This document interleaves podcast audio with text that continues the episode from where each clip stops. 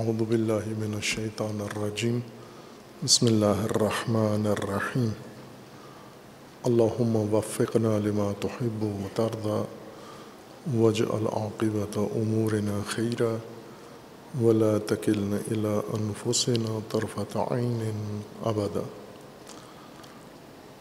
رب ادخلنی مدخل صدق و اخرجنی مخرج صدق. واجعل لي من لدنك سلطانا نصيرا. تبیین سورہ مبارکہ فاتحہ میں آیہ کریمہ اہدن الصراط المستقیم اس منشور ہدایت میں اور آغاز میں انسان کی ہدایت کے لیے اللہ تعالیٰ نے آغاز سورہ فاتحہ یا فاتحۃ الکتاب سے کیا ہے اور فاتحۃ الکتاب کتاب کے اصل موضوع کے متعلق ہے۔ کتاب الہی کا موضوع ہدایت ہے اور فاتحہ اسی ہدایت کا آغاز ہے۔ فتح الہدایہ ہے۔ ہدایت کے ابتدائی اصول جو انسان کے لیے بیان کیے گئے ہیں۔ بسم اللہ الرحمن الرحیم۔ الحمد للہ رب العالمین۔ الرحمن الرحیم۔ مالک یوم الدین۔ یہ بنیادیں ہیں ہدایت کی جن میں اللہ تعالیٰ کی حاکمیت، اللہ تعالیٰ کی الوحیت ربوبیت، مالکیت، رحمانیت و رحیمیت۔ جو انسانی ہدایت کے اصول ہیں، انہیں بیان کیا گیا ہے اور انسان نے انہیں سمجھا ہے، اقرار کیا ہے، مانا ہے اور ان پر ایمان لایا ہے۔ اس کے بعد انسان نے اللہ کی حاکمیت کے مقابلے میں اپنی محکومیت کا عہد کیا ہے۔ ایا کا نعبدو۔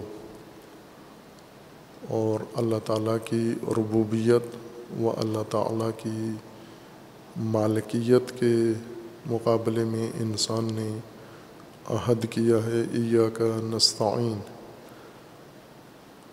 انسان کو ہدایت کے لیے جیسے اللہ کی حاکمیت کو سمجھنا اور ماننا اور عملی طور پر اس میں آنا ضروری ہے اسی طرح اپنے آپ کو اللہ کی حاکمیت کے مقابلے میں عبد اور مقام ابدیت تک پہنچانا یہ بھی ہدایت کا بنیادی ضابطہ ہے۔ یا کا نعبد و منع کیا ہے؟ بندگی سے مراد پوجا نہیں ہے، اطاعت ہے فرمن برداری ہے فرمن روا کے مقابلے میں پوجا نہیں ہوتی۔ فرمن روا کے مقابلے میں فرمن برداری ہوتی ہے۔ وہ فرمان دیتا ہے اور ہم فرمان بر ہیں اس کے، فرمان بجا لاتے ہیں۔ اور دوم یہ کہ ہم ہدایت پذیر ہیں۔ ہم نے رشت کرنی ہے، پرورش کے محتاج ہیں ہم اور پرورش کا مالک اور رب وہ ہے۔ لہٰذا اسی سے انسان نے استعانت بھی کرنی ہے۔ اون قوت و طاقت، پرورش کی رشت کی، تکامل کی اسی ذات سے لینی ہے۔ یہ عہد کرتا ہے انسان۔ اور پھر اسی ہدایت کے منشور میں انسان کو تعلیم دی گئی ہے کہ اب اصل موضوع پہ آ جائے۔ یہ مقدمات تھے ہدایت کے اصل موضوع ہدایت اللہ سے انسان چاہتا ہے اہ دن سرات المستقیم۔ ہدایت چاہتا ہے اور وہ بھی سرات ہدایت اور سرات مستقیم ہدایت اللہ سے طلب کرتا ہے۔ ہدایت وہ امور عملی و علمی جو انسان کو مقصد اور راہ کی نشاندہی کریں۔ اہ دنا ان تمام امور کا کی طلب ہے اور درخواست ہے۔ جو انسان کو مقصد و راستہ نمایاں کریں۔ اور اسی طرح سرات وہ راستہ ہے جو جس پر انسان نے یہ سفر ہدایت طے کرنا ہے یعنی یہی امور جو انسان کو مقصد دکھاتے ہیں، جو انسان کو راستہ دکھاتے ہیں، اور دوسرا انسان کو یہی راستہ دکھانے کے بعد مقصد تک راستہ طے بھی کرواتے ہیں۔ اور راستے کو آخر تک انسان کے لیے نمایاں رکھتے ہیں۔ یہ سارے امور اس راستے کے اوپر مقرر ہیں جس راستے پر انسان نے چلنا ہے، بلکہ راستہ انہی امور کی ترتیب سے عبارت ہے۔ ہدایت کے امور کو اللہ تعالیٰ نے ایک نظم کے ساتھ، ترتیب کے ساتھ قائم رکھا ہے، اسی کو راستہ کہتے ہیں۔ جیسے انسان کی تعلیم کے لیے نصاب بنایا جاتا ہے۔ وہ معلومات اور علوم جن کا جاننا انسان کے لیے ضروری ہے، زندگی کے مختلف شعبوں سے تعلق رکھنے والی معلومات، ان کو مؤلفین، مصنفین ایک ترتیب کے ساتھ لکھتے ہیں۔ اس کی ابتدائی باتیں آشنائی کی حد تک یہ پہلے سال میں لکھتے ہیں، کتاب بناتے ہیں۔ پھر انسان اس پہلے سال میں وہ تمام معلومات اور علوم، وہ معرف، کسب کرتا ہے، حاصل کرتا ہے۔ پھر اس کا امتحان دیتا ہے، یہ ثابت کرتا ہے کہ یہ مرحلہ اس نے بخوبی طے کر لیا ہے یعنی سمجھ لیا ہے اور پڑھ لیا ہے۔ اسی سے اس کے اندر آمادگی پیدا ہوتی ہے دوسرے مرحلے کے لیے۔ اور دوسرے مرحلے کے لیے بھی اسی طرح ایک نصاب ہے، متعدد کتابیں ہیں، مختلف علوم کی، مضامین کی، اور ان کے اندر بھی ایک ترتیب کے ساتھ معلومات اور علوم انسان کے لیے مقرر کر دیے گئے ہیں۔ اور انسان نے ان علوم کو بھی اتنے عرصے میں، اتنی مدت میں پڑھنا ہے، ایک سال کے دوران۔ اور اس تمام آموختہ کا سال کے انتہا پر آخر میں امتحان دینا ہے، یہ بتانے کے لیے کہ یہ نصاب کا حصہ اتنی میں نے فاصلہ طے کر لیا ہے۔ پھر اسے اجازت ملتی ہے تیسرے مرحلے کے لیے۔ اور اسی طرح تدریجن یہ نصاب نصاب سے مراد یعنی ترتیب دی گئی معلومات، ترتیب دیے گئے علوم۔ جن کو زمانے کے ساتھ ساتھ تقسیم کیا گیا ہے، زمانے کے اوپر تقسیم کیا گیا ہے اور انسان کی توانائی کے مطابق ان کو تقسیم کیا گیا ہے کہ ہر روز اس میں سے اتنی مقدار انسان حاصل کرے پڑھے۔ یہ نصاب سرات ہے، راستہ ہے علم کا، تعلیم کا سرات ہے یہ۔ اسے انسان طے کر رہا ہے اور آگے بڑھ رہا ہے۔ اور بعض ہیں اس راستے میں چھوڑ دیتے ہیں، راستے کو چھوڑ دیتے ہیں، طے نہیں کرتے۔ بعض اس راستے میں تخلف کرتے ہیں، بعض اس راستے میں انحراف کا شکار ہو جاتے ہیں، بعض اس راستے میں ترک کر دیتے ہیں اس راستے کو بیچ میں۔ لیکن کچھ اس کو انتہا تک پہنچاتے ہیں۔ یہ ایک سرات ہے۔ اسی طرح تربیت کے لیے بھی مثلاً مہارتیں سیکھنے کے لیے انسان جو زندگی کے معمولی مہارتیں سیکھتا ہے، اس کے لیے بھی یہی ہے۔ ان مہارتوں کے مختلف حصے یعنی مہارتوں کی معلومات، اس مہارت کو سیکھنے کا مشاہدہ، اس مہارت کو سیکھنے کی مشق، اس کو ترتیب دیا جاتا ہے۔ انسان کی صلاحیت کے مطابق عمر کے لحاظ سے اور زمانہ مقرر کر کے اس زمانے پر اس کو تقسیم کر دیا جاتا ہے، اس مشق کو، مشاہدے کو اور آگہی کو۔ پھر ایک معلم یا ایک مدرب کے تحت نظر انسان یہ مہارت کا، مہارت آموزی کا نصاب طے کرتا ہے اور پڑھتا ہے۔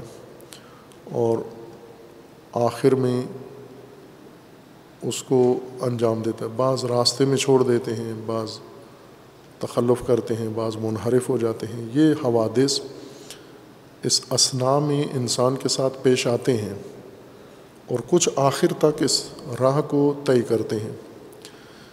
یہ سرات ہے، یہ بھی سرات ہے تربیت کا۔ جیسے تعلیم کا نصاب، ترتیب یافتہ، علوم، معلومات۔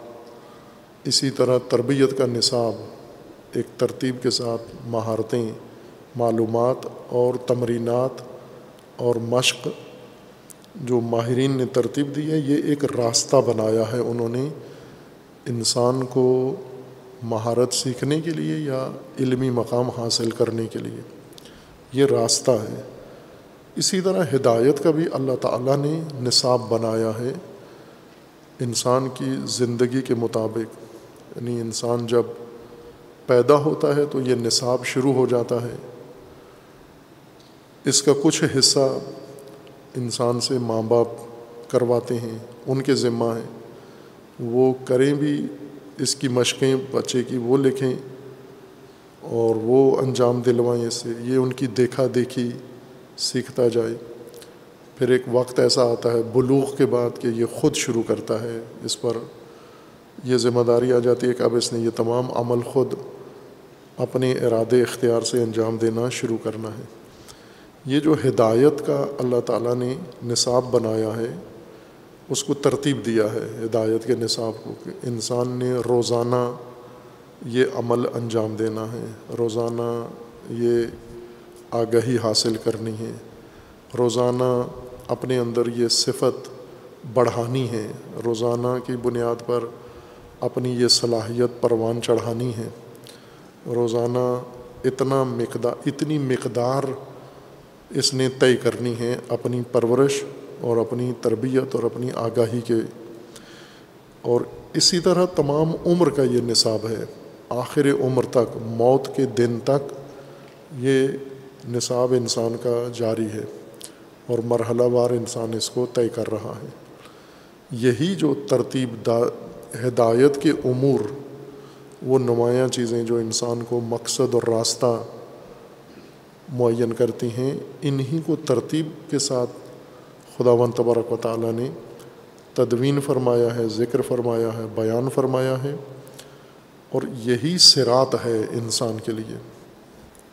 یہ نصاب ہی سرات ہے۔ اور یہ چونکہ ہدایت کے مواد پر مشتمل ہے اس لیے سرات ہدایت ہے یہ۔ اح دن سرات ہدایت فرما۔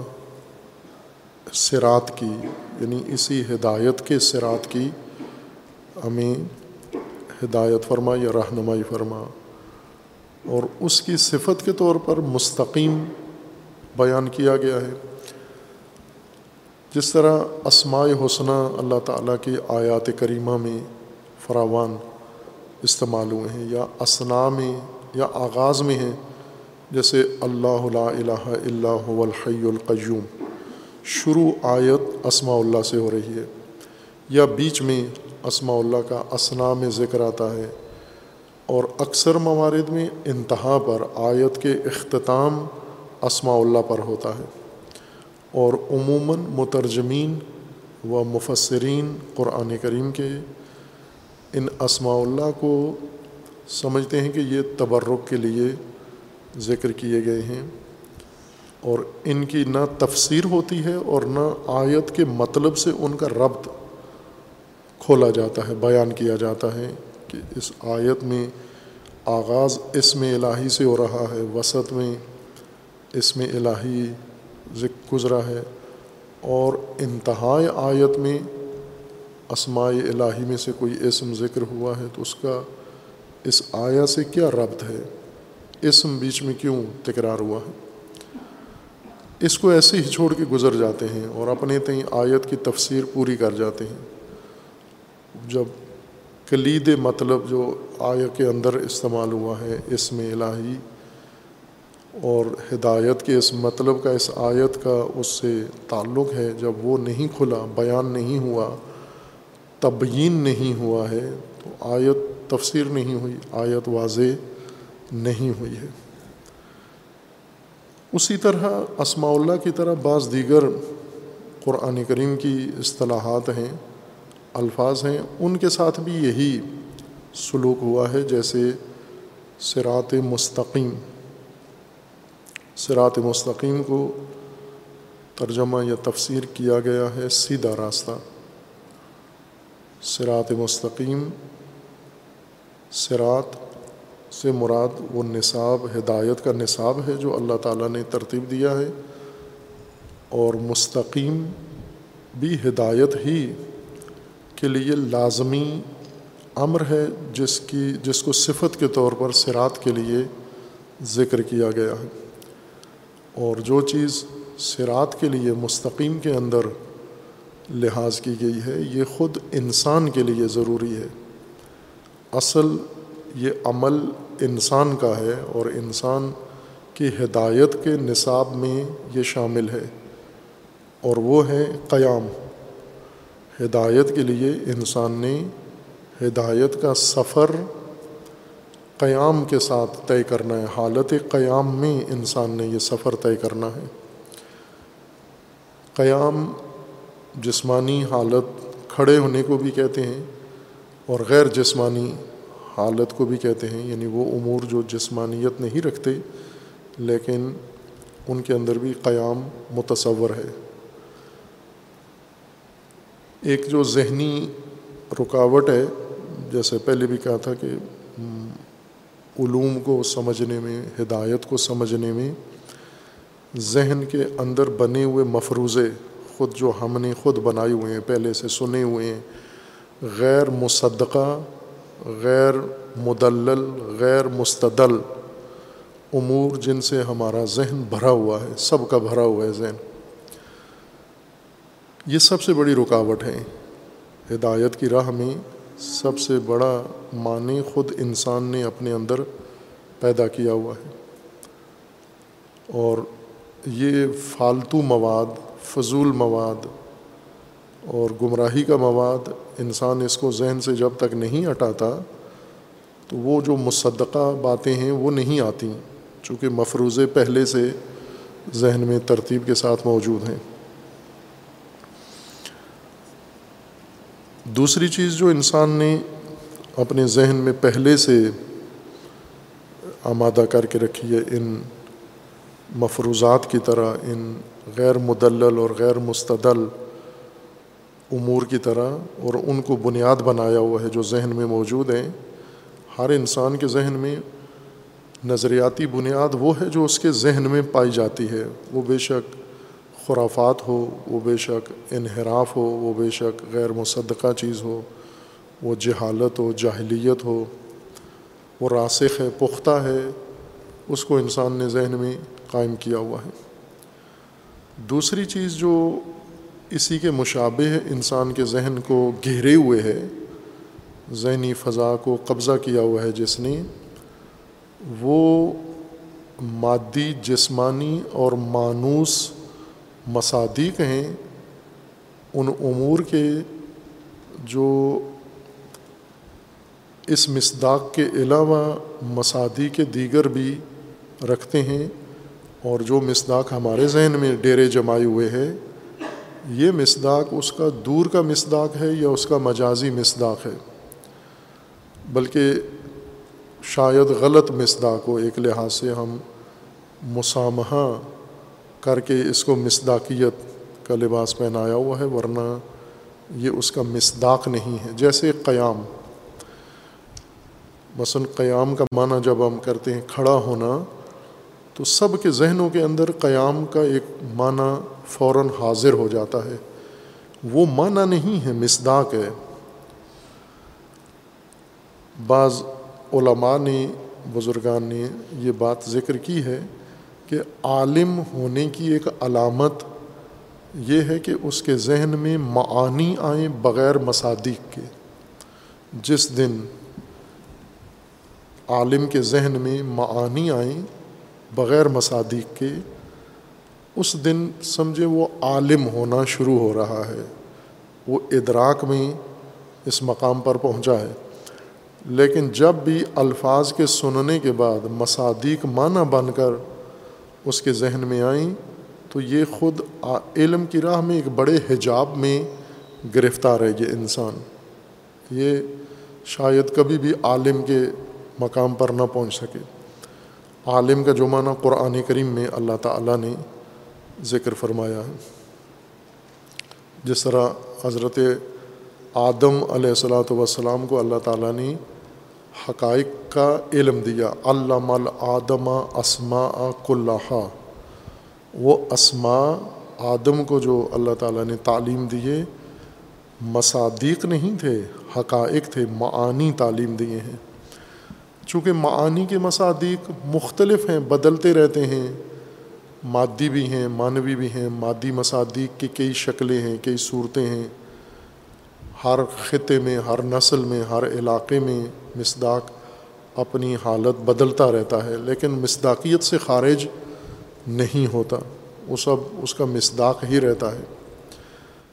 قیام میں جب ہم تفسیر میں جاتے ہیں اور جن جن آیات کے اندر قیام اور قیام سے مشتق کوئی لفظ استعمال ہوتا ہے، تو ایک تو قیام ذہن میں ہی نہیں آتا۔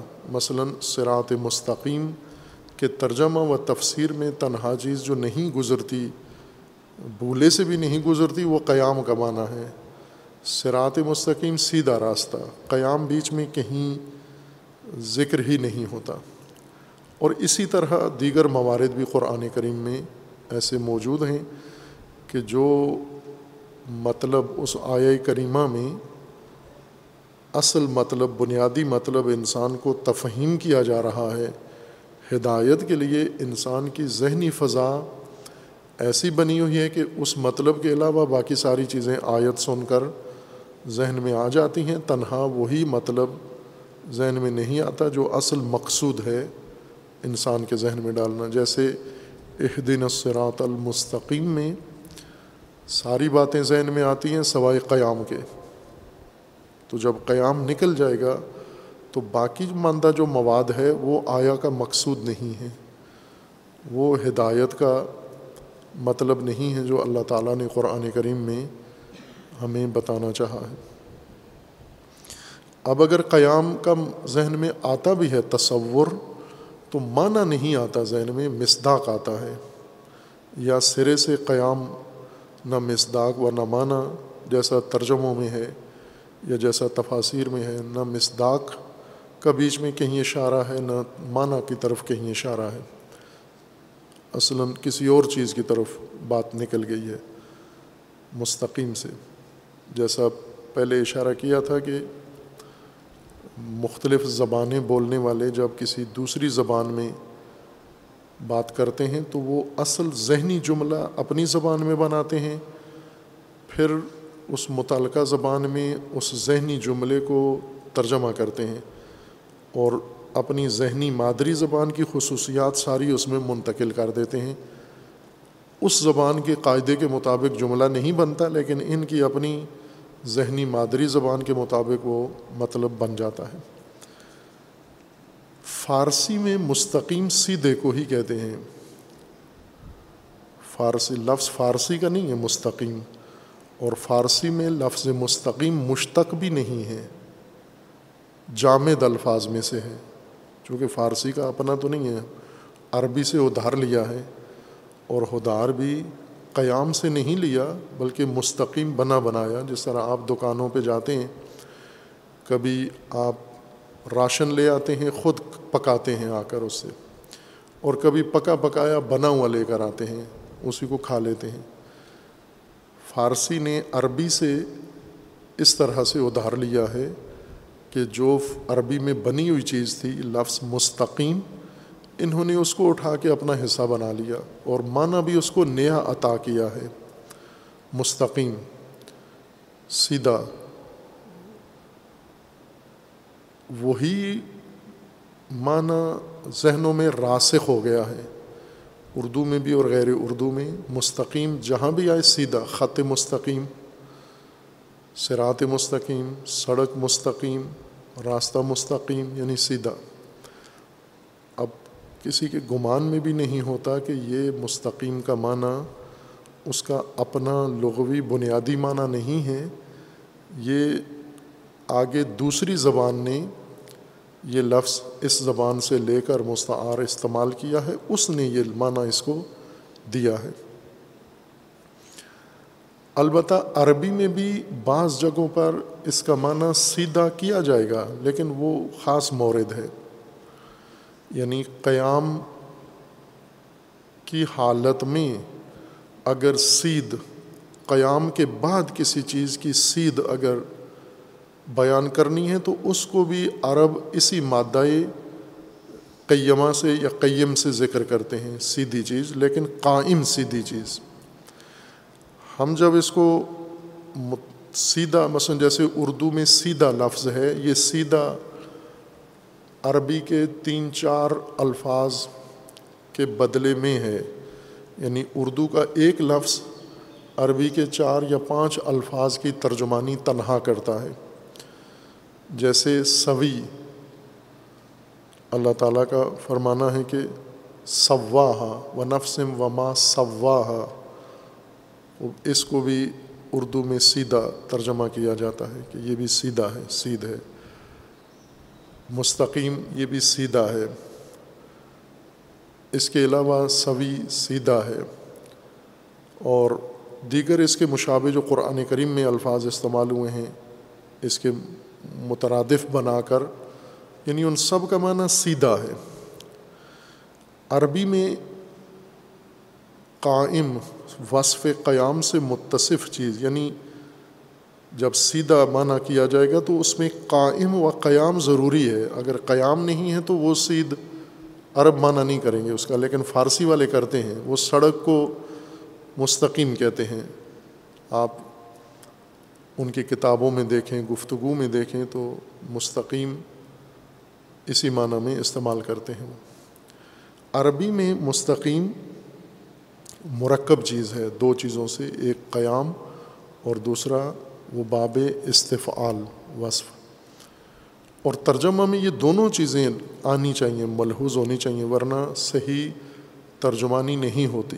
اور اس کے لیے ہمیں دونوں قاعدوں سے آشنا ہونا ضروری ہے کہ مادہ کا معنی کیا ہے اور حیت کا معنی کیا ہے۔ اور یہ مادہ و حیت جب ہم جڑتے ہیں تو مل کر ایک معنی ایجاد کرتے ہیں، اسے ہم نے ذہن میں لانا ہے۔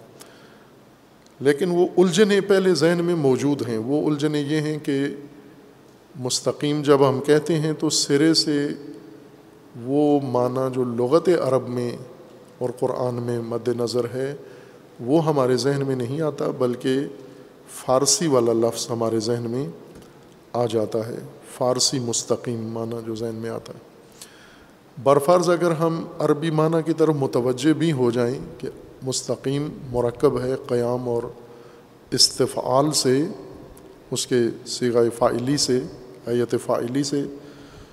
تو قیام کا بھی معنی کرتے ہوئے مصدا کے قیام ذہن میں آ جاتا ہے۔ لہٰذا سرات مستقیم پھر بھی تصویر ذہن میں نہیں بنتی ہم سے۔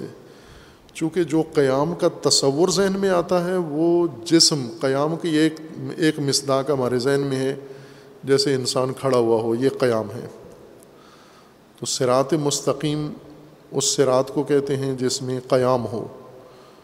تو پھر وہ انسان کی طرح کھڑا کرنا پڑے گا۔ جس طرح مجسمہ ہے، انسانی جسم بنانا پڑے گا، اس کے پاؤں بنانے پڑیں گے۔ اور اس کے یہ حالات، چونکہ قیام کی جگہ، قیام کا مصداق ہمارے ذہن میں موجود ہے۔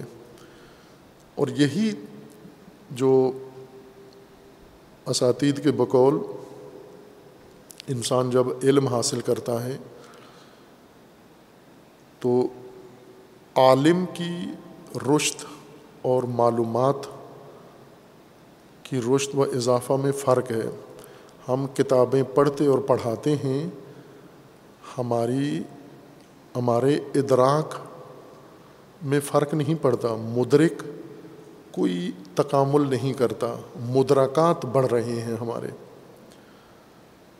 مدرکات میں اضافہ ہو رہا ہے۔ پہلے دس باتیں جانتے تھے، اب بیس باتیں جانتے ہیں، اب سو باتیں جانتے ہیں۔ اب ایک بہت بڑا ذخیرہ بن چکے ہیں ہم۔ قواعد، ضوابط، معلومات، صرفی، نحوی، تاریخی، فقہی، تفسیری، حدیثی معلومات، فراوان۔ مدرکات کا ایک ڈھیر بن گیا ہے۔ لیکن یہ مدرک اور اس کا ادراک یہ دونوں وہیں پر ہیں جہاں پہلے دن تھے۔ ارتقاء علم، ارتقاء معلومات کا نام نہیں ہے۔ ارتقاء علمی، ارتقاء عالم اور ارتقاء علم کا نام ہے یعنی ادراک اور مدرک تکامل کر رہے ہیں۔ مدرک تکامل کرنے کا مطلب یہ ہے کہ یہ پہلے محسوسات کو سمجھتا تھا، اب محسوسات کے علاوہ معقولات کو بھی ادراک کرنے کے قابل ہو گیا ہے۔ پہلے اس کے ادراکات کا ذخیرہ فقط محسوسات پر مشتمل تھا، اب ارتقاء کے بعد، عالم بننے کے بعد یا علمی ارتقاء میں یہ معقولات کو بھی ادراک کرنے کی صلاحیت حاصل کر چکا ہے۔ اس کا مطلب یہ ہے کہ یہ ارتقائی علمی اس کو ہو رہی ہے۔ لیکن پہلے بھی محسوسات کو سمجھتا تھا، اب بھی محسوسات کو ہی سمجھتا ہے۔ پہلے تھوڑی محسوسات کا علم تھا، اب زیادہ محسوسات کا علم ہے۔ یہ عالم نہیں، ترقی پذیر ہوا۔ مدرکات بڑے ہیں اور معلومات اس کی بڑھ گئی ہیں۔ عالم وہیں ہیں، ادراک وہیں پر ہے اس کی دلیل یہ ہے کہ جب ہم مثلاً قیام، معنی قیام کا سمجھنا چاہتے ہیں، فوراً مصداق آ کے کھڑا ہو جاتا ہے اور ہمیں یعنی ذہن کی ساری فضا کو یہ مصداق گھیر لیتا ہے، معنی کے آنے کی جگہ نہیں چھوڑتا۔ اور ہمارے جو ادراکی صلاحیتیں ہیں، وہ معنی کو ذہن میں حاضر کرنے کی قابلیت نہیں رکھتی۔ چونکہ معنی مصداق سے ہٹ کر ہے۔ مصداق کی ایک شکل ہوتی ہے، حد ہوتی ہے، قیافہ ہوتا ہے، رنگ ہوتا ہے۔ اس کے لیے مختلف خصوصیات ہوتی ہیں اس کی۔ اور معنی ان تمام خصوصیات سے فارغ ہوتا ہے، آری ہوتا ہے اور ان کے بغیر ہوتا ہے معنی۔ معنی کو ہم حاضر کریں تو پھر ہر چیز کا قیام سمجھنے کے قابل ہو جاتے ہیں۔ لیکن اگر ہم مصدا کے قیام سے مانوس ہیں اور اسے معنی سمجھا ہوا ہے، پھر ہم اجسام کے یا انسان کے قیام کو تو سمجھ سکتے ہیں، لیکن انسان کے علاوہ دیگر امور کے قیام کو سمجھنے سے قاصر ہوں گے، تصور کر ہی نہیں پائیں گے ہم۔ اب ظاہر اس کے لیے انسان کو ارتقاء کی ضرورت ہے۔ یہ جو قرآن کریم کی ہدایت سے ہم محروم رہ جاتے ہیں، باوجود رغبت کے، باوجود پڑھنے کے، باوجود کوشش کے، پھر بھی حاصل کچھ بھی نہیں ہوتا۔ چونکہ جس ذہن سے، جس آمادگی کے ساتھ کر رہے ہیں، وہ آمادگی کسی اور کام کے لیے ہے اور ہم اس سے سمجھنا کچھ اور چاہ رہے ہیں۔ قیام ہر چیز کا اس کے حساب سے ہے۔ اصل معنی مشترک ہے ایک یعنی استواری، اپنی بنیادوں پر کھڑا ہونا، ٹکنا، اپنی بنیادوں کے سہارے کسی شے کا وجود میں آنا، یہ قیام ہے۔ اپنی بنیادوں پر ہو یعنی بنیادوں، بنیادیں ہوں اس کی اور ان بنیادوں کے اوپر جو فرعی، اس کی عمارت ہے، وہ اس، وہ ان بنیادوں پر قائم ہو اور کسی اور کا سہارا اس نے نہ لیا ہوا ہو۔ اللہ تعالیٰ نے انسان کے لیے ہدایت قرآن کریم میں مقرر فرمائی ہے اور اس ہدایت کے لیے انسان کی جو حالت و کیفیت مد نظر رکھی ہے وہ قیام ہے۔ یعنی یہ ہدایت حالت قیام میں انسان وصول کر سکتا ہے، لے سکتا ہے اور آگے چل سکتا ہے۔ اور ہدایت کا جو نصاب ترتیب دیا گیا ہے، جس کو سرات کہا ہے۔ ہدایت وہ امور جو انسان کے لیے مقصد اور انسان کے لیے راستہ مقصد تک پہنچانے والا نشاندہی کرتے ہیں۔ انہی امور کو اللہ تعالیٰ نے ترتیب دے کر بیان کیا ہے، جو دین بن گیا ہے۔ یہی سرات ہے انسان کا۔ اور اس سرات ان امور کو طے کرنا حالت قیام میں ممکن ہے۔ غیر قیام کی حالت میں یہ امور ہدایت اور یہ راستہ اور یہ سرات یہ نصاب نہیں طے ہو سکتا باقی حالات کے اندر۔ قیام سے مراد بھی فقط وہ جسمانی حالت جو انسان کی ہوتی ہے کہ پاؤں پہ کھڑا ہو اور زانوں اوپر ہوں، ٹانگیں اوپر ہوں اور سر سب سے آخر میں ہو چھت کی طرف ہو، یہ ایک حالت نہیں ہے، یہ ایک معنی نہیں ہے، یہ مصداق ہے قیام کا۔ جیسے ہم عموماً پوچھتے ہیں کہ باہمی طور پر مشترکہ کوئی انسان نشست کرتے ہیں، مشاورت کرتے ہیں، اس مشاورت میں فیصلہ کرتے ہیں اور اس فیصلے میں بعد میں ایک دوسرے سے پوچھتے ہیں کہ کل یا گزشتہ جو ہم نے فیصلہ کیا تھا، طے کیا تھا، آپ اس پر قائم ہیں؟ ویسے بیٹھا ہوا ہے بندہ ابھی، یا گھر میں لیٹا ہوا ہے؟ اور آپ اس سے پوچھتے ہیں کہ آپ اپنی بات پر قائم ہیں، کھڑے ہوئے ہیں؟ اردو میں ہی پوچھتے ہیں۔ اپنی موقف پر، اپنی بات پر کھڑے ہوئے ہیں، وہ کہتے ہیں، بے شک آپ مطمئن رہیں، میں اپنی بات پر کھڑا ہوا ہوں۔ آپ نے جو گواہی دی تھی، شہادت دی تھی، اس پر قائم ہیں، کھڑے ہوئے ہیں۔ آپ کہتے ہیں، میں کھڑا ہوا ہوں۔ اب یہاں جو قیام ہے، اپنی بات پر کھڑے رہنا، اپنی بات پر کھڑے ہونا ایسا نہیں ہے جیسے انسان بیٹھا ہوا ہو تو اٹھ کے سیدھا کھڑا ہو کے کہے کہ ہاں میں کھڑا ہوا ہوں۔ بات پر کھڑا ہونا بھی قیام ہے، فیصلے پر قائم رہنا بھی قیام ہے۔ جسمانی قیام جو معمول ہے، مصداق واضح، یہ بھی قیام ہے۔ اور جو نیت کی ہے، ارادہ کیا ہے، اس ارادے کو برقرار رکھنا بھی قیام ہے۔ جو ہدف چنا ہے، اس ہدف کو مد نظر رکھ کر سفر کرنا، یہ بھی قیام ہے۔ قیام وسیع مصادیق رکھتا ہے، اپنے مادیات میں محسوسات میں اور غیر محسوسات میں۔ اور انسان کے تمام اعمال میں قیام متصور ہے۔ تمام حالات میں، تمام امور میں انسان کے قیام ہے۔ اور ہدایت کا جو نصاب اللہ تعالیٰ نے انسان کے لیے مقرر فرمایا ہے، اس کے لیے قیام کی حالت ہی اللہ تعالیٰ نے منظور کی ہے۔ قیام کے ساتھ یہ ہدایت کا سفر طے ہوتا ہے۔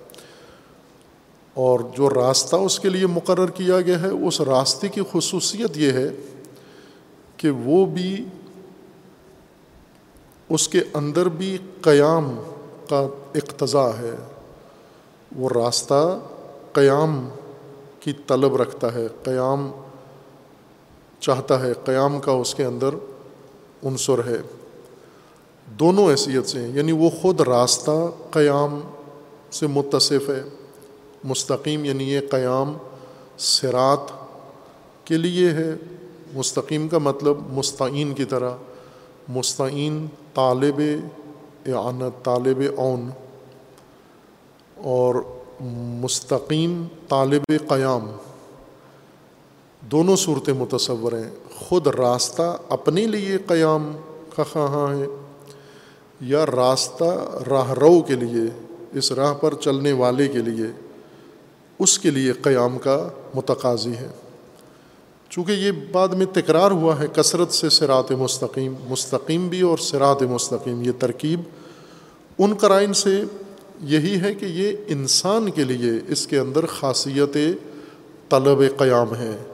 جو اس راہ پر آتا ہے، اس کے لیے خواہان قیام ہے اس سے قیام کا تقاضا رکھتا ہے۔ یہ راستہ سرات پہلے اپنے راہی کو قیام کا تقاضا کرتا ہے کہ قائم ہو، پھر یہ سفر طے کرو گے آپ۔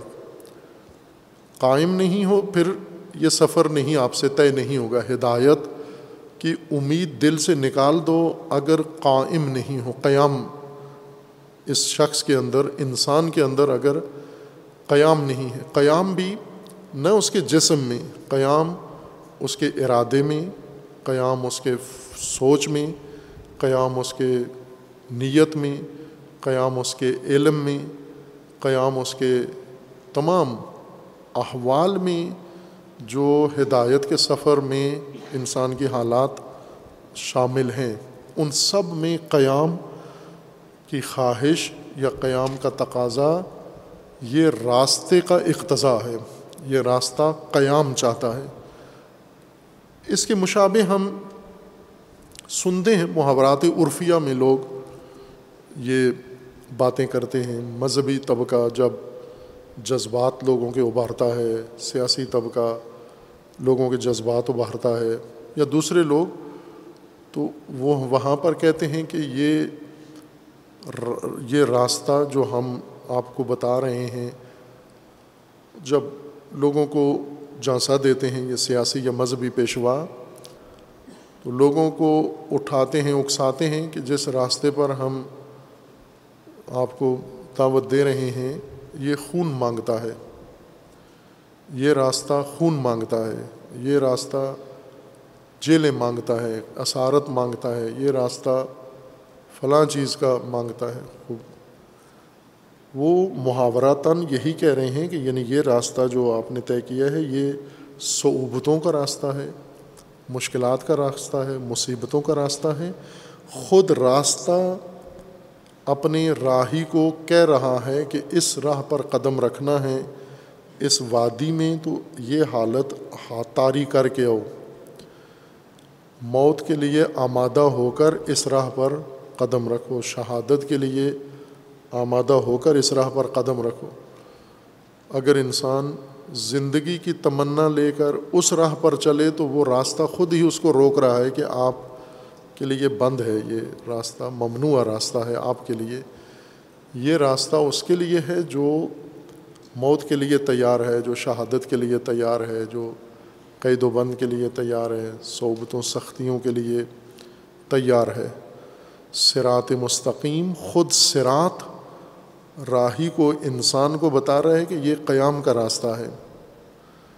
راستہ تقاضا قیام انسان سے کر رہا ہے۔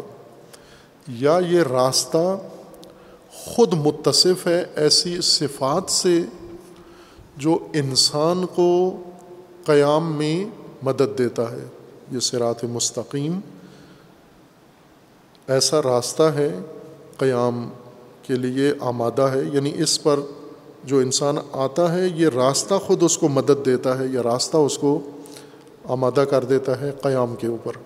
چونکہ ہدایت قیام سے متصل ہے، قیام سے مشروط ہے۔ ہدایت قائمن انسان نے حاصل کرنی ہے۔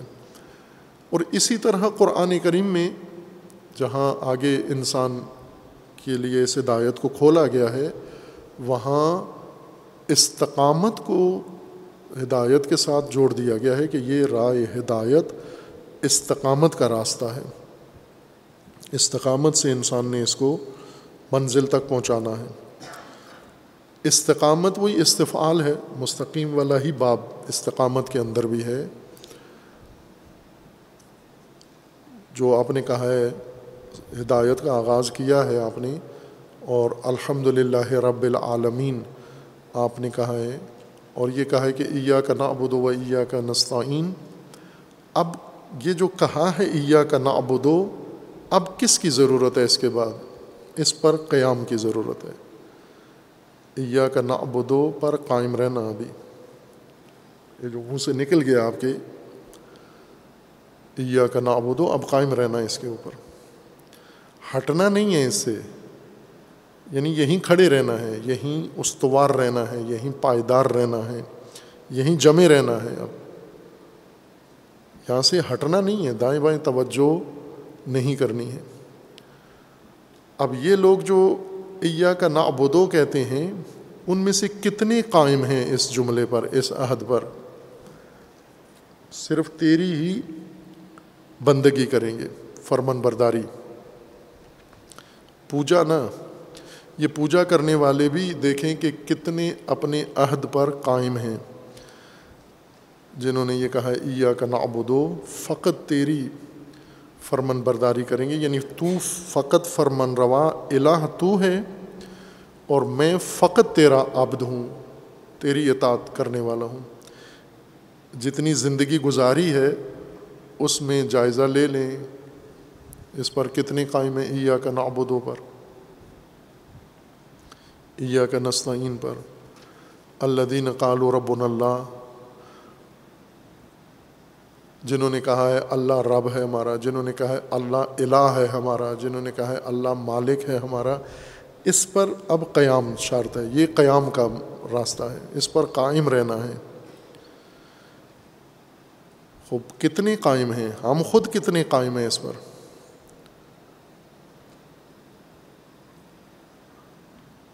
ہم بڑے مختلف کیفیات طاری کر کے یا الہنا، یا ربنا، یہ کہتے ہیں، اے ہمارے الہ، اے ہمارے رب، اس پر قائم کتنے ہیں؟ فرمن برداری اس کا جو عہد کیا تھا، اس پر کتنے قائم ہیں ہم؟ اور اس کے علاوہ کتنے رب اختیار کیے ہوئے ہیں؟ اس کے علاوہ کتنے الہ بنائے ہوئے ہیں؟ الہ، قرآن نے تو پھر آلیہ کی تفصیل بتائی ہے کتنے ایسے ہیں جنہوں نے اپنے ہوا و حوث کو آلیہ بنایا ہوا ہے؟ کتنے ایسے ہیں اپنے والدین کو آلیہ کا درجہ دیا ہوا ہے؟ کتنے ایسے ہیں اپنے قبائل و قبائل کو آلیہ کا درجہ دیا ہوا ہے؟ کتنے ایسے ہیں اپنے سرداروں کو قبرا کو، اکابرین کو آلیہ کا درجہ دیا ہوا ہے؟ فرمن برداری کس کس کی کر رہے ہیں؟ کتنے ایسے ہیں جو مذہبی پیشواؤں، سیاسی پیشواؤں کے آلیہ کا درجہ دیا ہوا ہے، روحانی شخصیات کو آلیہ کا درجہ دیا ہوا ہے۔ تو قائم تو نہیں رہے جب آپ نے کہا ایا کا نعبدو قائم تو نہیں رہے آپ۔ قائم رہیں گے تو نتیجہ نکلے گا اس کا۔ قیام کے بغیر صرف پیچھے لفظ رہ جاتا ہے۔ صرف ایک اقرار لسانی ہے جس پر عمل گواہ نہیں ہے یعنی قیام نہیں رکھا آپ نے اس پر۔ اللہ دین رب اللہ کہہ دیا لیکن قائم نہیں رہے اس کے اوپر۔ بس قیام اس پورے مجموعہ ہدایت کی شرط ہے بنیادی۔ یہ سفر حالت قیام میں ہے۔ تو راستہ بھی قیام طلب، قیام پسند، قیام خواہ راستہ ہے۔ یہ راستہ قیام مانگتا ہے۔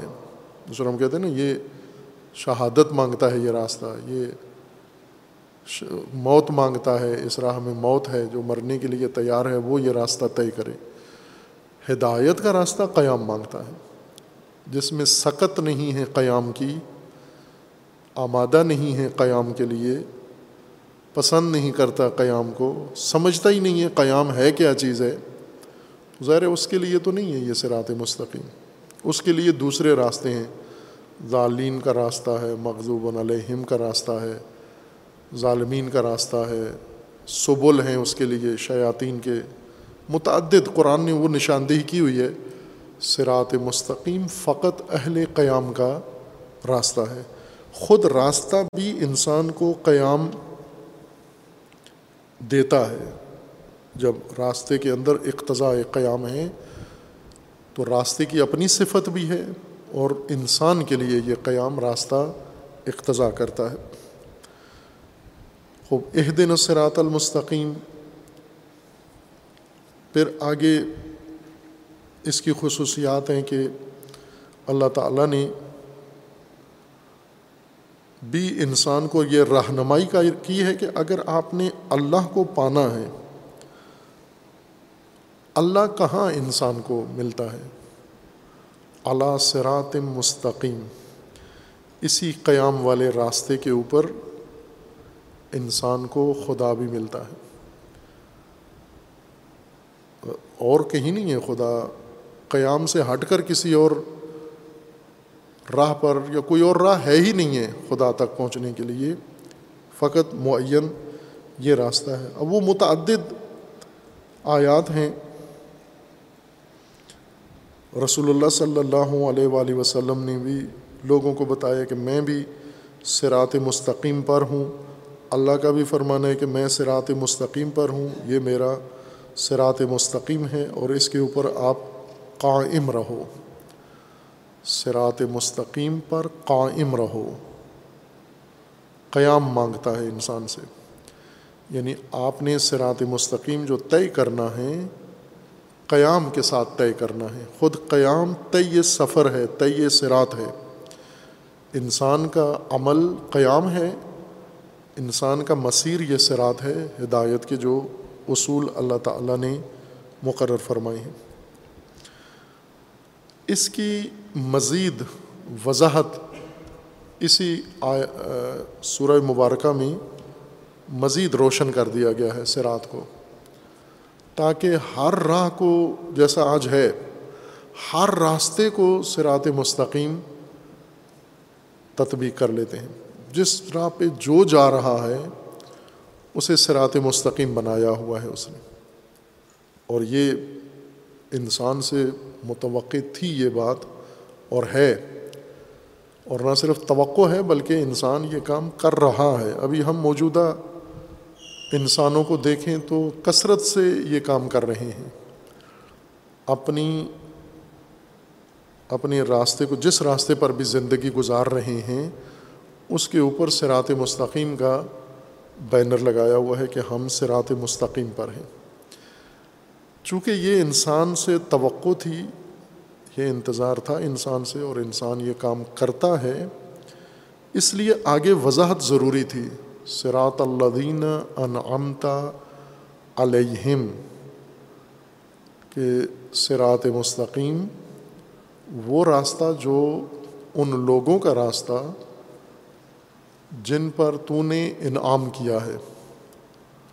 سرات مستقیم کی پہچان اس نام سے کرائی گئی ہے، یا ایک وصف اس باتی سرات کے لیے مستقیم ہونے کے ساتھ ساتھ یہ بھی ہے کہ یہ من امن علیہم کا راستہ ہو۔ انسان، ہر نسل انسان کی اس سے پہلے کوئی نسل گزری ہوئی ہے۔ جب قرآن کریم نازل ہوا تو اس سے پہلے باقی نسلیں گزری ہوئی تھیں، جن میں سے بعض کا ذکر قرآن کریم کے اندر ہے اور بعض کا ذکر تاریخ کے اندر موجود ہے۔ آج موجودہ نسل ہے ہم ہیں زمین پہ زندگی گزار رہے ہیں، تو ہم پہلی نسل تو نہیں ہیں، آخری بھی نہیں ہیں۔ ہم سے پہلے بہت ساری نسلیں گزر چکی ہیں۔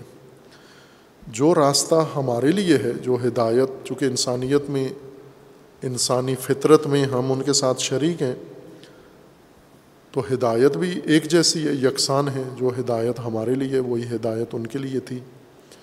جو ہدایت ان کے لیے ہے، وہ ان سے پہلے والوں کے لیے تھی۔ ان پہلے والوں میں جو گزر چکے ہیں، ان میں ایک صورت حال نہیں تھی، یکسانیت نہیں تھی۔ کچھ سرات مستقیم پر تھے یعنی ہدایت کی راہ پر تھے اور قیام کی حالت سے متصف تھے۔ قائمن بالقسط انہوں نے زندگی گزاری ہے۔ راہ ہدایت پر قائم رہے ہیں۔ لیکن سب نہیں رہے ایسے۔ باقی دعوے تھے ان کے یا رغبت تھی ان کی، نیت تھی، لیکن ایسا قیام کر نہیں سکے۔ ٹھہر نہیں سکے، قائم رہ نہیں سکے۔ مثلاً آپ خود تجربہ کر لیں عیا کا نعبدو، چوبیس گھنٹوں کے لیے اس پر قائم رہیں آپ۔ عیا کا نعبدو۔ زیادہ وقت نہیں ہے، چوبیس گھنٹے تھوڑا سا ٹائم ہے، جلدی گزر جاتا ہے۔ اس پر چوبیس گھنٹے ہم قائم رہیں۔ وہ اندازہ ہو جائے گا کہ آسان ہے یا مشکل ہے۔ عیا کا نابودو چوبیس گھنٹے۔ عیا کا نابودو سے یہ نہیں مراد نہیں ہے کہ میں نمازیں رکاتیں سجدے آپ کو کروں گا، وہ ہو سکتا ہے۔ چوبیس گھنٹے پورے پوجا ہو سکتی ہے۔ فرمن برداری یعنی چوبیس گھنٹے جو اللہ تعالیٰ نے آپ کو فرامین دیے ہیں، آپ بے حیثیت عبد، میں بے حیثیت عبد اور وہ الہ، رب و حاکم، اس کے کتنے فرامین ہیں ان چوبیس گھنٹوں کے دوران میرے لیے؟ میں نے جب کہا یا کا نعبدو فقط تیری اطاعت کروں گا، بندگی کروں گا ابدیت کروں گا، تو خوب کریں۔ کتنے فرامین ہیں چوبیس گھنٹے جو میری طرف صادر ہوئے ہیں، میرے لیے ہیں۔ وہ اول تو میرے پاس لسٹ نہیں ہے کہ ان چوبیس گھنٹوں میں کتنے میرے اوپر فرامین میرے الہ کے، میرے حاکم کے لاگو ہوتے ہیں۔ ضرورت بھی نہیں سمجھتے ہم۔ ثانین ان چوبیس گھنٹوں میں جو ہم کر رہے ہیں، وہ کسی کے فرمان کو تو بجا لا رہے ہیں۔ چوبیس گھنٹوں میں ہر لمحے جو کچھ ہم کر رہے ہیں، وہ کسی کا دستور، کسی کا آئین، عمل، عملی جامہ اس کو پہنا رہے ہیں۔ اس میں کتنا دخل اللہ کے آئین کا ہے، دستور خدا کتنا ہے چوبیس گھنٹوں میں؟ آبا و اجداد کا دستور اس میں کتنا ہے؟ تواغید کا دستور اس میں کتنا ہے؟ اکابرین کا دستور کتنا ہے؟ سادہ کا دستور کتنا ہے اس میں شامل؟ فلاں کا دستور کتنا ہے؟ وہ عدلونا جنہوں نے ہمیں گمراہ کیا، ان کے فرامین کتنے ہیں؟ اور اس میں اللہ کے فرامین کتنے ہیں شامل؟ تو یہ محاسبہ کریں تو آسانی سے پتہ چل جاتا ہے کہ قیام آسان کام ہے یا مشکل کام ہے۔ یا کا نابودوں پر قائم رہنا۔ ہم چوبیس گھنٹوں میں اگر بیس گھنٹے نہیں رہتے، ابدیت سے باہر نکل جاتے ہیں۔ اللہ کی ابدیت سے، اللہ کی ربوبیت سے۔ باقی جو تھوڑی توفیق ہوتی ہے، اس میں اللہ کے فرامین بجا لاتے ہیں، تو پورے چوبیس گھنٹوں کو نام دے دیتے ہیں کہ ہم اللہ کی بندگی میں ہیں۔ اس سے دوسرے گمراہ ہو جاتے ہیں۔ وہ بھی دیکھا دیکھی پھر ایسا ہی کرتے ہیں۔ وہ بھی اپنی زندگی میں یہ تھوڑا سا نمک، ابدیت کا ملا کر چند فرامین اللہ کے اطاعت کر کے پوری زندگی پر بینر لگا دیتے ہیں، یہ عبد خدا ہے، میں بندہ خدا ہوں، چند احکامات سے۔ اسی کی وضاحت، چونکہ یہ خود ایک دین کی ایک روش بن جائے گی، جس طرح بنی اسرائیل نے تدین کا ایک نقشہ بنایا، عمل کیا، وہ دوسروں کے لیے باقاعدہ دستور بن گیا کہ اسی طرح متدین رہا جا سکتا ہے۔ اسی کو غلط فہمی کو دور کرنے کے لیے سرات کی اگلی صفت بیان کی گئی ہے کہ سرات مستقیم یہ قیام کا راستہ، اس، ان لوگوں کا راستہ جن پر تیرا انعام ہوا ہے، جن پر تو نے انعام کیا ہے، ان کا راستہ۔ وہ جز وقتی جو سرات مستقیم والے ہیں، وہ نہ۔ وہ چند منٹوں والے، چند گھنٹوں والے نا، جن پر تو نے انعام کیا ہے، جس طرح وہ سرات مستقیم طے کر چکے ہیں، جس طرح انہوں نے سرات مستقیم پہ قیام رکھا ہے اور قائم رہے ہیں، ان کی وہ، وہی راستہ، ان والا راستہ چاہیے جس میں قیام دائمی ہو، جس میں وہ ایک پل کے لیے نہ آئیں، باہر نہ آئیں۔ سرات الہی سے۔ یہاں بھی وضاحت کی ضرورت ہے، تبیین کی ضرورت ہے کہ انعام جن پر اللہ نے کیا ہے، انعام کیا چیز ہے؟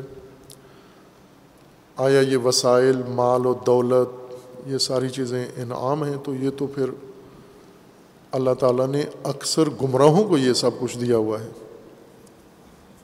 جو خدا سے بہت دور ہیں۔ بلکہ شاید پوری زندگی میں کبھی دل میں خیال بھی نہیں گزرا ان کی، ان کا۔ اللہ کا، تو یہ تو سب ڈھیر تو ان کے پاس لگے ہوئے ہیں۔ تو انعام کو پہلے واضح کرنا ضروری ہے۔ انعام انعامتا علیہم، تو یہ بھی قرآن کا وہ موضوع ہے جو تکرار ہوا ہے۔ یعنی چند بعض موضوعات قرآن کریم کے وہ ہدایت کے نصاب کو تشکیل دیتے ہیں اور تکرار ہوتے ہیں تسلسل کے ساتھ۔ جیسے رحمت ہے، جیسے نعمت ہے، جیسے اللہ تعالیٰ کی ربوبیت ہے، جیسے اللہ تعالیٰ کی الہیت ہے، جس طرح انسان کی ابدیت ہے۔ یہ وہ چیزیں ہیں کثرت سے ہیں یعنی ان کو آپ شمار نہیں کر سکتے، اتنی کثرت سے قرآن کریم میں ان کا ذکر آیا ہے۔ یعنی جو اصل ڈھانچہ ہے ہدایت کا، وہ اس، ان چیزوں سے متشکل ہے، مرکب ان چیزوں سے۔ باقی انہی کی فروعات ہیں، انہی کے ضمنی مسائل ہیں، یا ان کی تفصیلات ہیں، جزیات ہیں۔ مہم چیزیں، اصل امور یہ ہیں۔ ان میں انعام و نعمت بھی شامل ہے جو بنیادی ڈھانچہ تشکیل دیتے ہیں انسان کے لیے نظام ہدایت کا۔ عربی میں نعمت، عربی لغت میں، یہ تو اب مانوس ہو جانا چاہیے آپ کو اتنا، کہ قرآن میں جو لفظ استعمال ہوا ہے، اس کے معنی کو سمجھنے کے لیے ہمیں پیچھے جانا ہوتا ہے۔ قرآن کے اس لفظ کو لے کر لغت میں، چونکہ عربی لغت سے قرآن میں آیا ہے، تو ہم واپس عربی لغت میں جاتے ہیں۔ عربی لغت میں بھی واپس جاتے ہیں، لفظ کی پوری تاریخ نکالتے ہیں اور چلے جاتے ہیں لفظ کے تاریخ پیدائش تک، یہ پیدا کب ہوا ہے؟ لفظ اور کہاں، دو چیزیں، انسان بھی ابھی آپ کوئی بھی فارم بھرتے ہیں تو اس میں لکھا ہوتا ہے تاریخ پیدائش اور محل پیدائش، پیدا کہاں ہوئے ہو اور پیدا کب ہوئے ہو۔ الفاظ میں یہ دونوں چیزیں بہت اہمیت رکھتی ہیں۔ فقہ اللغہ میں کہ لفظ پیدا کب ہوا ہے اور کہاں پیدا ہوا ہے یہ لفظ۔ وہ معنی کو سمجھنے میں بہت بنیادی اس کا کردار ہے۔ اگر یہ دو چیزیں ہمیں معلوم نہ ہوں کہ یہ لفظ پیدا کب ہوا ہے اور یہ لفظ کہاں پیدا ہوا ہے۔ پھر باقی تک بندی ہے ساری۔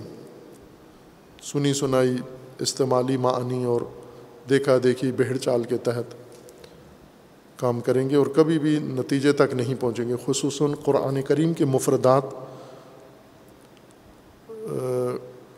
کے معنی نہیں سمجھیں گے۔ آیات کے معنی خود ہی ہمارے ذہنوں میں الجھ جائیں گے، جیسا کہ ترجموں میں اور تفسیروں میں ہوا ہے ایسا کام۔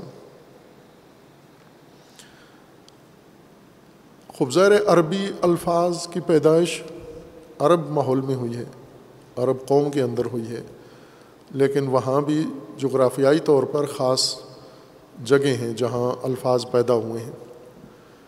یہ الفاظ عربوں کے ہاں لفظ نعمہ نعمہ، لفظ نعمہ کہاں پیدا ہوا ہے؟ نعیمہ یا نعمہ؟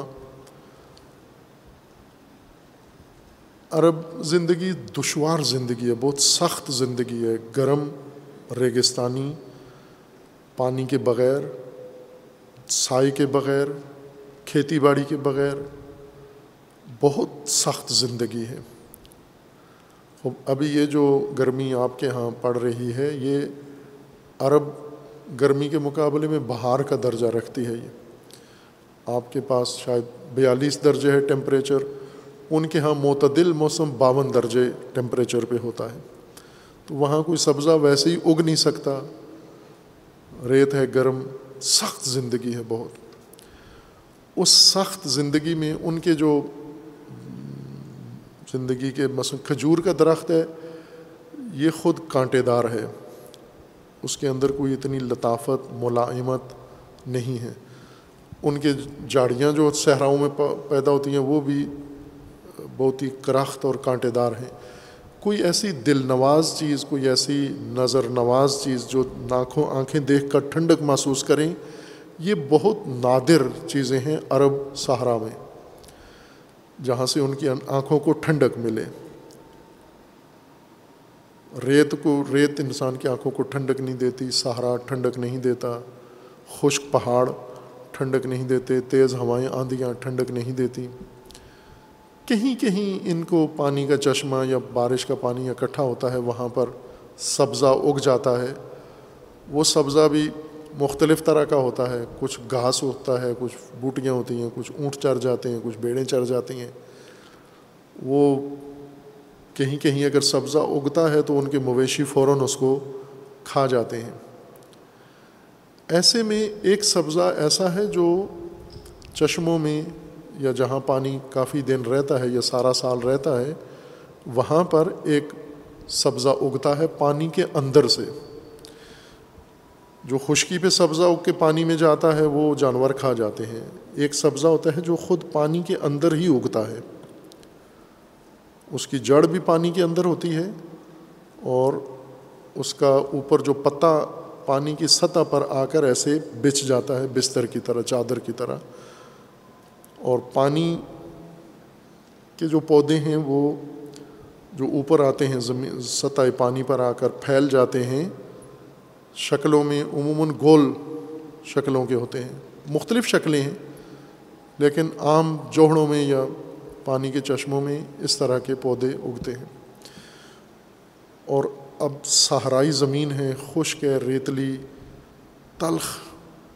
اس میں ایک چشمہ اور خود چشمہ بہت ہی دل نواز ہے، بہت ہی انسان، نوازش انسان کی نگاہ کو دیتا ہے، ٹھنڈک دیتا ہے پانی، سبزہ۔ اور اس میں سب سے زیادہ جو ان کو نگاہ کرنے میں جس سے بہت زیادہ نگاہ، نگاہیں ان کی سبزے سے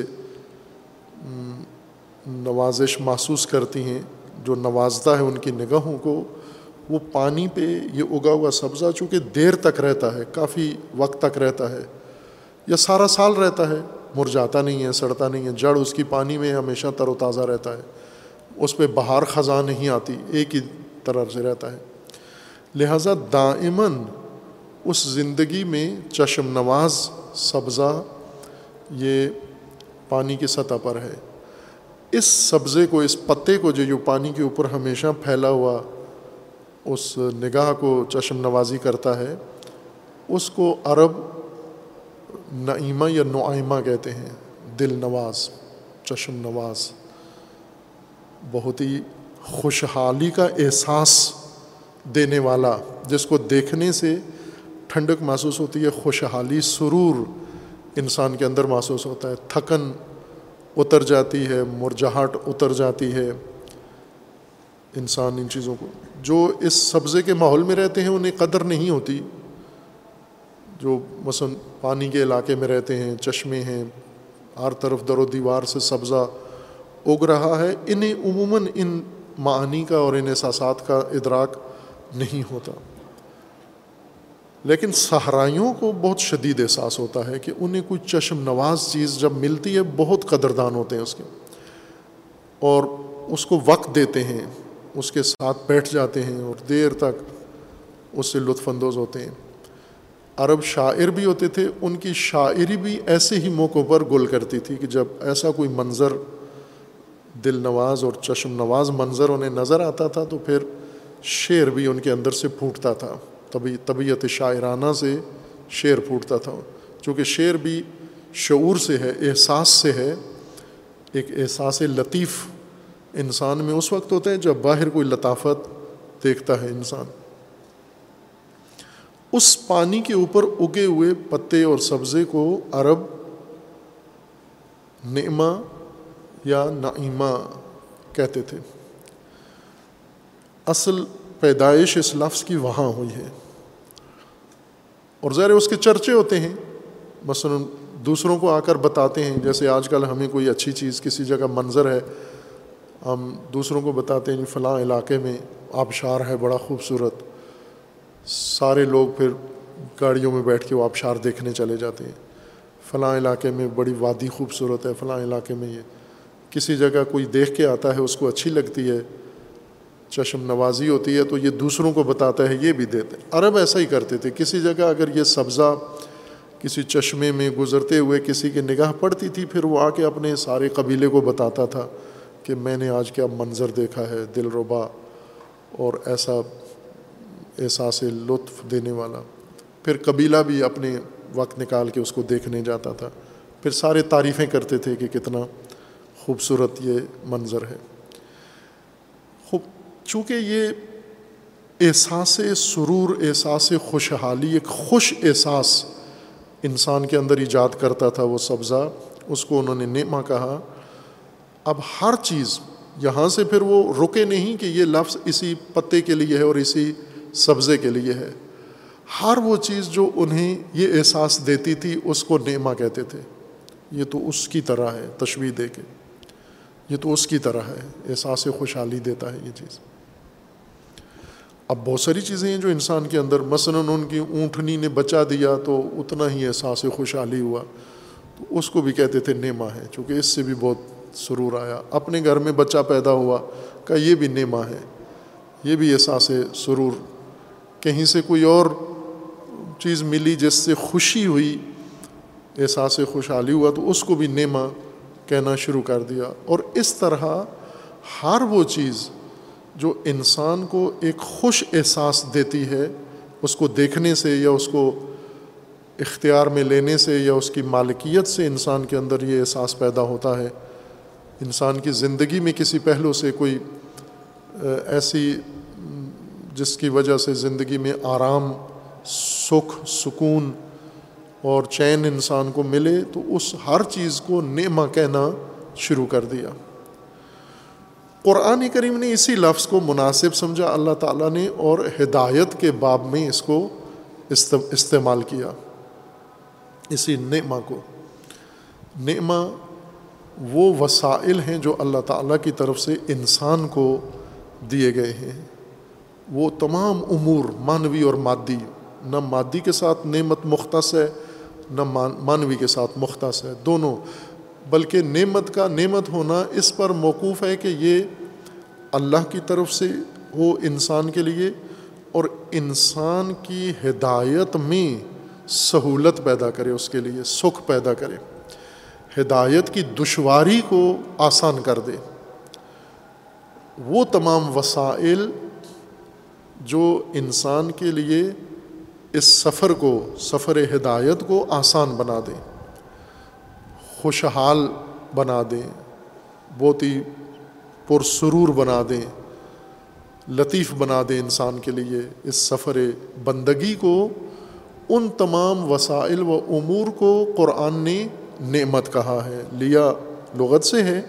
لغت میں یہ لفظ وہاں پیدا ہوا اور قرآن نے اس کو اللہ کی طرف سے اپنے بندوں کو بندگی کے لیے، اطاعت کے لیے یا انسانوں کو اپنی پرورش کے لیے، اپنے تکامل کے لیے، اپنی رشت کے لیے جو وسائل درکار ہیں جن کی وجہ سے انہیں سہولت ملے، جن کی وجہ سے آسانی ہو، جس کی وجہ سے ان کے اندر احساس خوشحالی پیدا ہو، ایک سکون ملے ان کو، اس تمام چیزوں کو اللہ تعالیٰ نے نعمت قرار دیا شرط یہ کہ ہدایت کے ساتھ مربوط ہو یہ خوشحالی والا وسیلہ، نہ ہر وسیلہ۔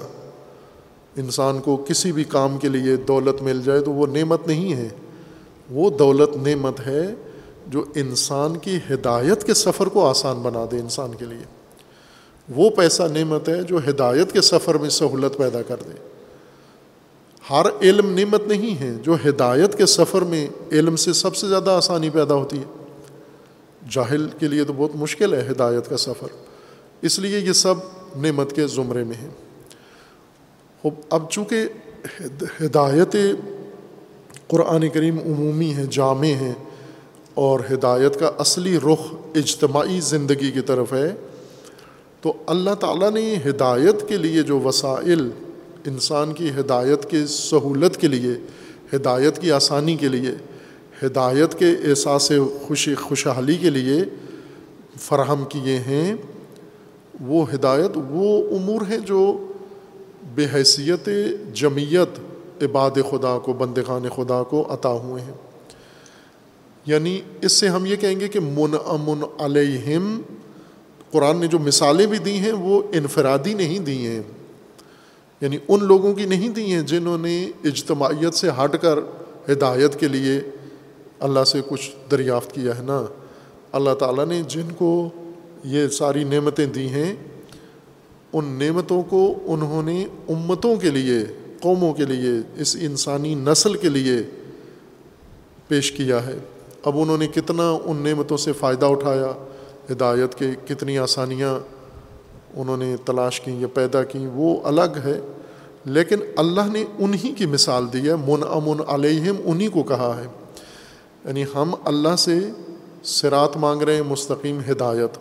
ساتھ بتا بھی رہے ہیں کہ نہ ہر راستہ، ہر گمراہ کے ساتھ راستہ وہاں بینر سرات مستقیم کا لگا ہوا ہو۔ جیسے ابھی ہے، جو زیادہ جاہل ہے، زیادہ گمراہ ہے، وہ اتنا زیادہ احساس جہالت میں مبتلا ہے کہ میں سرات مستقیم پر ہوں۔ سرات مستقیم جو من امن علیہم کو دیا ہے، جن کو آپ نے انعام کیا ہے یعنی جن کو آپ نے ہدایت کی سہولتوں والے وسائل دیے ہیں جن کے ذریعے ہدایت کا کام آسان ہے۔ وہ کیا نعمتیں تھیں جو اللہ تعالیٰ نے دی ہیں، جو انعام خدا شمار ہوتا ہے اور اس انعام میں وہ طبقات، ہدایت یافتہ تھے یا نعمت یافتہ تھے، اس کو قرآن نے الگ سے ذکر کیا ہے، فہرست انشاءاللہ بیان کریں گے۔ لیکن اس کا تعلق قرآن نے اس طرح سے بتایا کہ یہ سب یا وہ دینی رہبر ہیں وہ ہیں من امن علیہ، ان کو اللہ تعالیٰ نے یہ دیا ہے۔ ان کا راستہ مشخص کر دیا ہے کہ ان انعام یافتہ لوگوں کا، انسانوں کا راستہ جنہیں آپ انعام کر چکے ہیں۔ اور یہ خود ایک علامت ہے، انعام یافتہ ہونا ہدایت پر ہونے کی ایک علامت ہے کہ جب ہم سرات ہدایت پر ہوں گے تو اللہ کی طرف سے یہ وسائل انسان کو ملنا شروع ہو جاتے ہیں، یہ توفیقات آ جاتی ہیں شامل حال جس سے سفر ہدایت آسان ہو جاتا ہے۔ اس کے برعکس، جیسا قرآن کریم میں اللہ تعالیٰ کا فرمان ہے کہ جب خدا نہیں جاتا کسی کو ہدایت کرنا، تو یہی سہولتیں لے لیتا ہے ان سے۔ یہ امور لے لیتا ہے۔ اس کے بجائے باقی گاڑیاں مل جاتی ہیں، موٹر سائیکل اس کو زیادہ مل جاتے ہیں، ٹریکٹر، ٹرالیاں زیادہ ہو جاتی ہیں۔ اس کو گردش زمانے میں مل جاتی ہے، ویزے ساری دنیا کے مل جاتے ہیں۔ لیکن وہ ساری چیزیں تو ہدایت میں سہولت نہیں پیدا کر رہی وہ تو گمراہی میں تیزی پیدا کر رہی ہیں۔ یہ انعام نہیں ہے، یہ نعمت نہیں شمار ہوتی۔ نعمت جو ہدایت میں آسانی پیدا کرے ہمارے لیے، رحمت جو بنیادی ضرورت ہماری پوری کرے، اساسی ضرورت، کمی، محرومی ہماری ختم کرے، وہ رحمت ہے۔ نعمت جو ہدایت میں آسانی پیدا کرے۔ اب یہ بس جاری ہے، اسے بعد میں انشاءاللہ بیان کریں گے۔ وہ صلی اللہ علیہ محمد و علیہ طیبین طاہر